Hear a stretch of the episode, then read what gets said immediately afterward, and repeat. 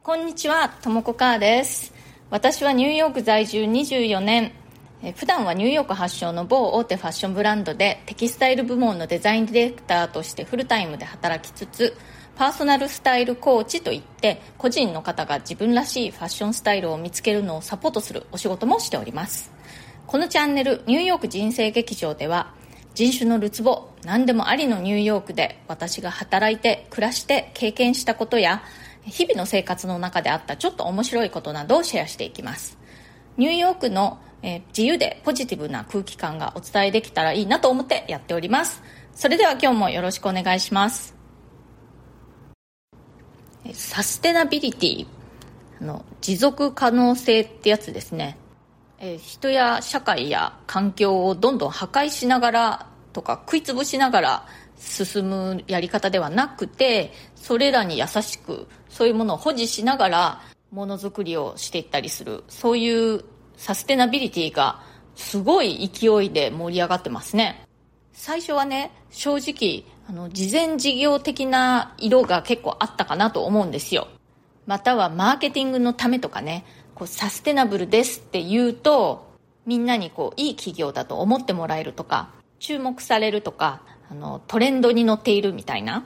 で、まあ、どこの企業も、まあ、遅れを取りたくないみたいな感じでね、各社あのうちはうちも何かやってますみたいな感じでやってたと思うんですけれども、ここ最近ね、ちょっと流れが変わってきたなって感じているんですよ。いい風に流れが変わってきたっていうんですか、若い世代の消費者がその商品がサステナブルな理念に基づいて作られたものかどうかっていうのを選ぶ判断基準にね、かなりしているらしいということがだんだん分かってきたんですね。若い世代って、まあ、どのくらい若い世代かというと、いわゆるジェネレーション Z、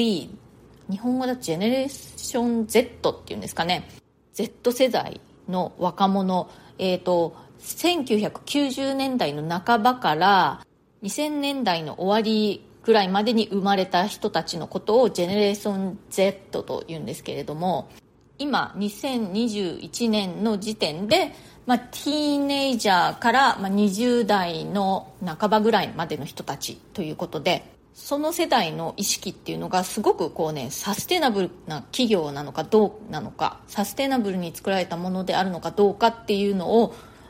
商品を選ぶ時の判断基準にしているということなんですね。で、まだその世代若いのでそんなにお金は持ってないと思うんですけれども、その世代がだんだんもうあとごねんじゅうねんと経っていったら、もっと購買力がついてくるわけですよね。だからやっぱり企業は生き残りをかけてサステナブルなものづくりにもっと力を入れていくと思います。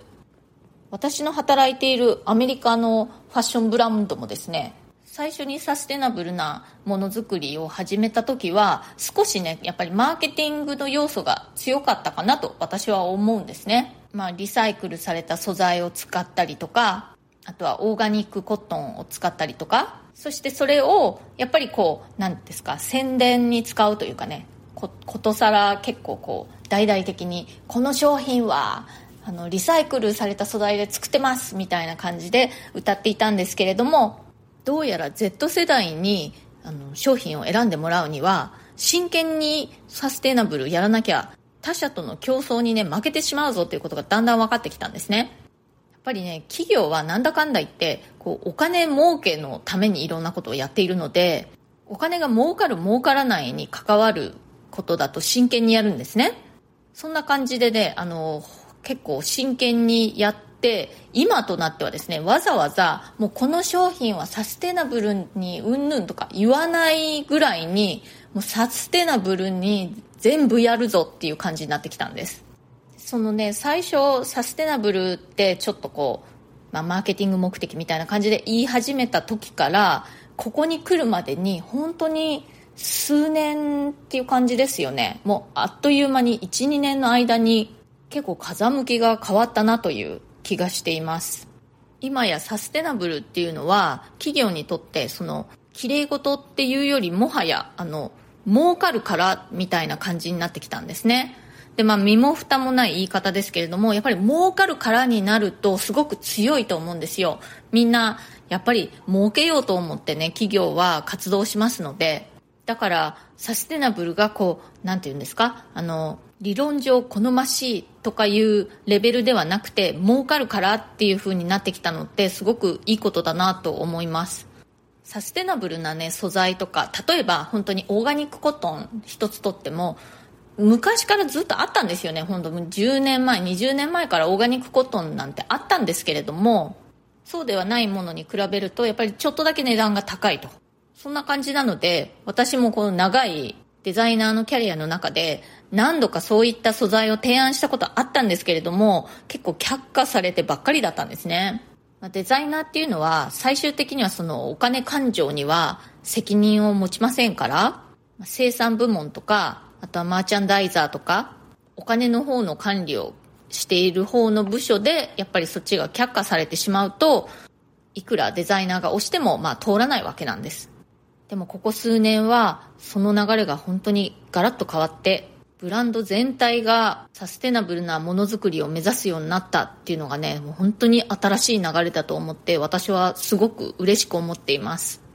本当ね、デザイナーってね、ものづくりの中で結局そのお金の部分にねあんまり責任を持ってないんですよ。金勘定をしてでそこに決定権を持ってるっていうのはやっぱりちょっと他の部署になってしまうんですね。まあだからデザイナーがね自分でやっているような小さいブランドで儲かんなくてもいいから自分の使いたい素材を使うんだってやってるところはデザイナーの思い通りのものづくりができるわけなんですけれども、まあ大概の企業ではちゃんと予算とかが決まっていてね、この素材だとその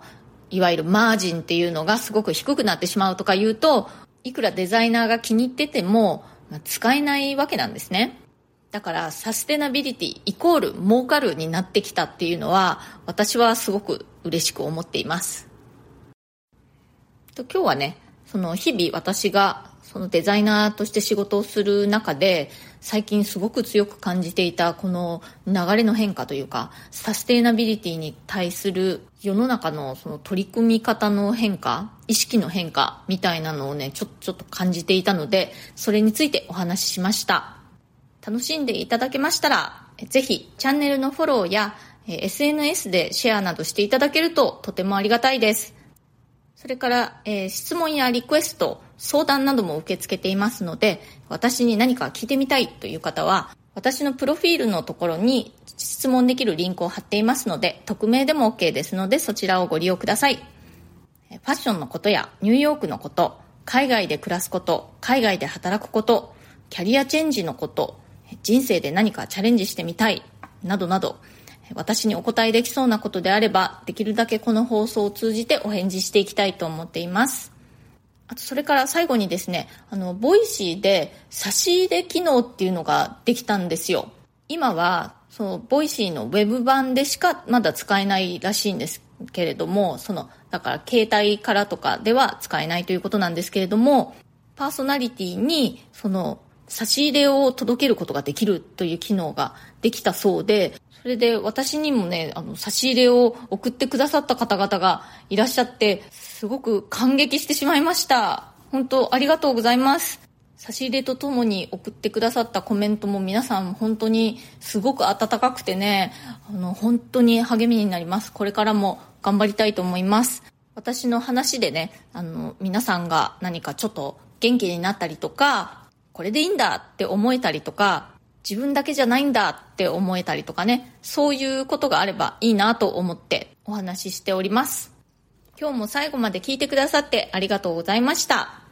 今日うちの猫ずにゃーって言いました。なんかねちょっとうにゃうにゃうにゃなんかあのまとわりついてはいたんですけれども、声がちゃんと入ってたかどうか